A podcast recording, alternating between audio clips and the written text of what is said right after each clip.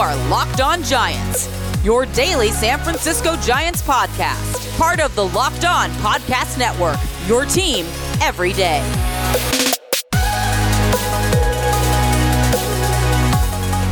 Welcome back to Locked On Giants Baseball, part of the Locked On Podcast Network, your team every day. My name is Ben Kaspick, and I am thrilled to be with you again today. On this show, we provide daily episodes Monday through Friday, approximately 15 to 20 minutes in length, talking about the San Francisco Giants in a way that's data driven and rational, but also simple, passionate, and accessible to all. Today's episode is brought to you by RockAuto.com. Amazing selection, reliably low prices, all the parts your car will ever need. Coming up on today's show, we're going to continue the conversation that we started yesterday, running through these Fangraphs preseason power rankings, positional. God, that's a lot of P's. Fangraphs preseason positional power rankings that were basically just projections by position and then ranking how those projections thought each team would stack up against one another. So, yesterday we looked at first base, second base, third base, and shortstop. And we found that pretty much across the board, with the exception of probably third base a little bit, the Giants outperformed their projections. And so today, I want to look at catcher left field, center field, and right field. And I think that'll pretty much take up our time, and then we'll still have pitchers to look at later. But we'll look at those projections, and then we'll look at how the Giants actually fared at catcher and the outfield on today's show. First, a little bit about me. I've been a contributor for the baseball analysis sites Beyond the Box Score and Rotographs, which is part of Fangraphs. I started a Giants podcast called Covecast in 2015 and then joined the Locked On Podcast Network prior to the 2019 season. I'm also a lifelong die-hard Giants fan. And so these projections, as we talked about yesterday, these we looked at these prior to the season. I went through position by position, and it I felt a little bit crazy to be honest, because position by position, I found myself saying over and over I think the Giants will be better than this. I think this is a pessimistic projection. And I was honestly like questioning my own objectivity. But of course, I did kind of hold strong and hold to what I believe to be true. So I think it's a fun exercise to look back at what these projections were and then see what ended up happening. And then objectively try to analyze do I think this is a sustainable difference? If there's a difference, or just whatever the analysis may be, position by position. So we'll start at catcher to wrap up our infield discussion. And thankfully, this was done by Fangraphs after Buster Posey opted out. So we do have the projections for the a lot of the players who ended up actually playing for them. So the Giants, like they did at so many positions, ended up with a terrible ranking in terms of their projection. They came in at the 27th best catcher projection among 30 teams. Now, Fangraphs projected Rob Brantley to be the number one recipient of playing time at the catcher position. So, just a side note, that's another issue when you're looking at projections, which a lot of people do. Like, these were kind of written about in the mainstream, even like, oh, because when you look at the Fangraphs win loss record projection for the Giants ahead of the season, or any team, you have to dig under the hood because I found in numerous cases that they were projecting the wrong playing time to the wrong players, which is understandable if you're not in the trenches with that individual team and you're just having to guess based on the personnel. But like I, I remember as an example, Darin Ruf was not included anywhere on these projections. So as we move to the outfield, I don't think we're going to find Darin Ruf. And I had to send somebody a message at Fangraphs and say, look, Darin Ruf is probably going to play like every day against left-handed pitching. So he's going to get a lot of at bats, and he's not even listed. So that's what's getting baked into the the record projection for the Giants. You have to understand who are they projecting is even going to play, and then are there circumstances where you feel like they're underrating or overrating somebody. So that was rampant here. So again, it's happening at catcher where Rob Brantley, I don't think any of us ever expected he would be the guy getting the most playing time with Tyler Heineman and Chadwick Tromp seeming like the more likely candidates. But a total projection of 0.4 wins above replacement for Giants catchers and a collective batting performance of a 238 average, 294 on base, and 356 slugging. So, what did they actually do? Well, they put up 0.1 Fangraphs wins above replacement. So, what is kind of crazy about it, though, is that the Giants ended up coming in 21st out of 30 teams in this category because nine teams were worse than 0.1 wins above replacement from their catchers. So, if you wanted an example of why having catching talent and depth is so important, it's because catchers are terrible around Major League Baseball right now. As kind of bad as Giants catchers were, they were not nearly the worst team.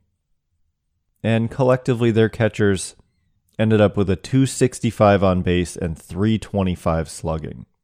So they did underperform the projection, but they had the players all wrong. It ended up being Bart got the most playing time. Tromp and Heineman got about the same amount of plate appearances as Bart between the two of them. And all three players were just well below average offensively. So there's not really much else to say there, except the point about the players being the wrong players and that you have to really know what's under the hood. Like, because a lot of people cited that, you know, the Giants Fangraphs projects the Giants to go this, Zips projects the Giants to have this record. Well, they had the players wrong in terms of who was going to even be on the team. So that has to factor in when you're deciding whether or not to take those projections seriously. So, moving on to the outfield, we'll start in left field, where the Giants, once again, ranked 26th. So, they're consistently in the bottom five here in these projections. And as we know, that didn't end up being the case at all. Catcher was accurate to an extent, third base was accurate to an extent, but otherwise, first base, second base, shortstop, and as we'll see now in left field, projections were going to be all wrong. So 26th with 0.2 collective wins above replacement out of the position. They projected Alex Dickerson to get most of the playing time and to be not very good. 263 average, 328 on base, 431 slugging. That's a very mediocre projection for Alex Dickerson. And it was one I'm sure I said prior to the season, this seems too low and he could easily outperform this. So then in part time roles, they had Hunter Pence, Jaylin Davis, Austin Slater, Chris Shaw, and Drew Robinson getting the rest of the playing time. So, anyway, let's just look at what the Giants actually did in left field. Well, this surprises me a little bit. They came in 23rd out of 30 teams, and the projection was for 26th. They had 0.3 wins above replacement with a 0.2 projection. So I'm kind of eating my words here. Looks like the Giants' production in left field was not nearly as good as I thought. I'm going to have to see what's up with that. Ah, it was Hunter Pence and another cast of characters Luis Basabe, Steven Duggar, and Joe McCarthy, along with Pence, who all produced negative wins above replacement at the position, dragging down Ruf, and Dickerson, who combined for 1.6 wins above replacement. But what was really wrong was the individual projection for Dickerson. Again, they projected 328 on base, 431 slugging. He ended up with a 371 on base and 576 slugging. So just way, way better than the projection. Darin Ruf also was phenomenal 370 on base, 517 slugging between the two of them, that's like MVP type numbers. And eventually they figured out that was the best combination. Hunter Pence was just absolutely dreadful, and he did have a lot of plate appearances, so that dragged them down at the position. All right, coming up in the second half of the show, we're going to look at center field and right field. And I think these are very interesting positions because Mauricio Dubon was like not even in the picture at center field. I'm curious to see who they had playing there. And then the the Austin Slater and Mike Yastrzemski performance in right field was just phenomenal. So we're going to see a huge difference between the projections and the actual results.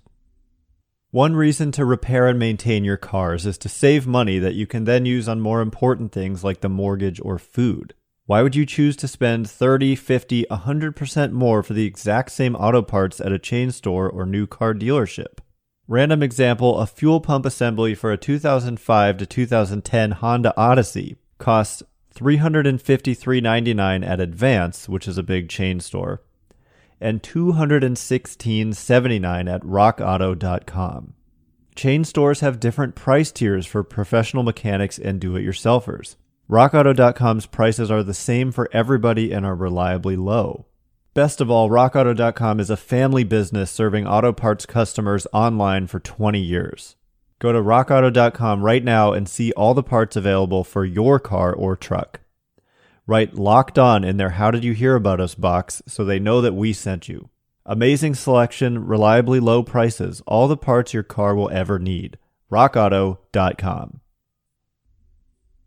All right, as promised here in the second half of the show, we're going to continue to run through these preseason positional power rankings on Fangraphs compared to what the Giants actually did in 2020 in the 60 game season.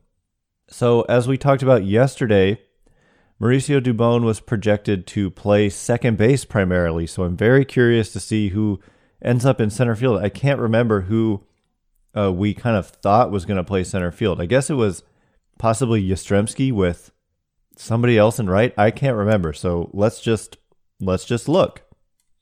Ah, yes, Mike Yastrzemski projected to be the primary center fielder, although combined, Steven Duggar, Billy Hamilton, Mauricio Dubon with cameos from Jose Siri and Austin Slater, projected to have a lot more playing time than Yastrzemski. So a real timeshare in terms of the projection. I'm sure they were just hedging their bets and kind of just not knowing who was going to play there, so they gave some playing time to everybody. But anyway, a, a total projection of a of 0.4 wins above replacement at center field, well below average offense, 304 on base, 378 slugging. The projection for Mike Yastrzemski was a 244 average, a 313 on base, and a 426 slugging. That's a below average offensive line. So let's look at what actually happened in center field. Well, well, well. The Giants were, wait for it, first in all of baseball in center field wins above replacement Angels were second, and that is the Angels have a certain player named Mike Trout on that team. But the Giants came in ahead. It's a little bit weird how they do that do this, I'm not going to lie. And so honestly this this might actually not be true and we're going to have to adjust this a little bit because what it seems to me that they're doing is that they're just putting Mike Yastrzemski and his entire season in center field here because he played enough center field to qualify as someone who played center field. But it's not breaking it apart, seeing what he did when he was quote unquote in center field as a defender. So forget the fact that I'm saying they're first, because that's counting the entirety of Yastrzemski's season plus Mauricio Dubon's season. Let's just say Mauricio Dubon and Mike Yastrzemski got most of the playing time in center between the two of them. I they're not making it clear who played how much at the position, but looking at Yastrzemski, I guess we're going to do this now. Again, projection was a 244 average. He ended up at 297. Projection was for a 313 on base percentage. He ended up at 400. Projection was for a 426 slugging. He ended up at 568. So we definitely, definitely had a show about the right field or center field projection, and how Yastrzemski, they just thought that what he did in 2019, especially after the All Star break, was not sustainable and that he would come crashing down to earth and just be a very mediocre player. But that is definitely not what happened. Yastrzemski ended up being a legitimate MVP candidate. He's going to get MVP votes for sure. Like he's probably going to finish like fourth or fifth At some point, we'll look at that and we'll definitely talk about it when the award gets announced and look at the voting. He's not going to win it, but he's going to get a lot of MVP votes, as he should. And so I just want to take this moment to say you cannot just always believe the projections. You have to do a little bit of your own scouting and do a little bit of, you know, understanding that the coaching staff is going to help this guy even more. Gabe Kapler is going to put him in the best possible position to succeed if he needs to platoon a little bit, which he ended up not needing. So they let him face a bunch of lefties and he did very well. But anyway, I know some people like really just think the projections are everything and that you, there's no possible deviation, but we saw it big time here with Yastrzemski. And for Dubon, he ended up hitting 274 with a 337 on base and 389 slugging. 0.5 wins above replacement by himself. And the projection for him was to have a 300 on base, so he was 37 points higher. 394 slugging, which was right around where he actually was. All right, moving on to our final position, right field. I don't know who they're going to have there if Yastrzemski was projected to play center. I think they'll put some at bats for him in right. I think they were expecting him to split time, and then we'll also probably see Austin Slater again, and we'll get to talk about him. Ah, yes, the Giants in right field projected at 26th. It was just incredible 27th, 26th, 25th. If you believed those, you really were going to be pessimistic about the Giants, but it's just across the board not what ended up happening. Ah, yes, Jaylin Davis projected to get the second most plate appearances at right in right field, and I would have believed that. He, I did expect him to play a lot there, and possibly platoon with Yastrzemski, but that is not how it ended up, ended up going.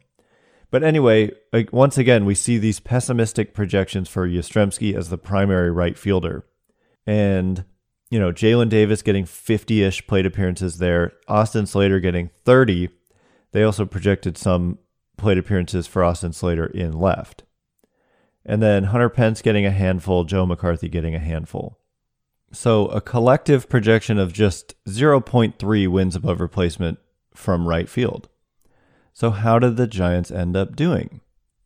Well, according to Fangraphs, they were fourth, but I think the methodology is a little off here because we're going to get all of Yastrzemski at the position. They're also throwing all of Hunter Pence in right. I don't know what they're doing, but suffice it to say, I know we know Yastrzemski played mostly in right field.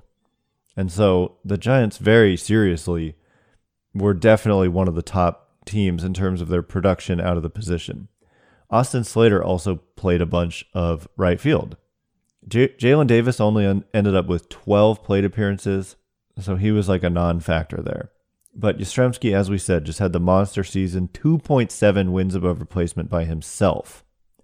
Remember, the projection for him, according to Fangraphs, in a 60 game season was 0.3 wins above replacement. And he ended up with 2.7.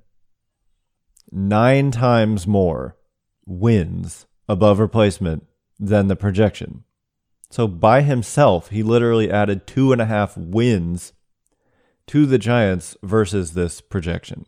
And Austin Slater is another guy who we just need to talk about now.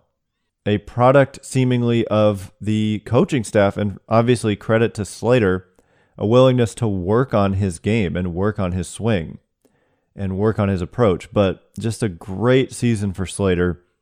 Hit the ball in the air more than he ever has.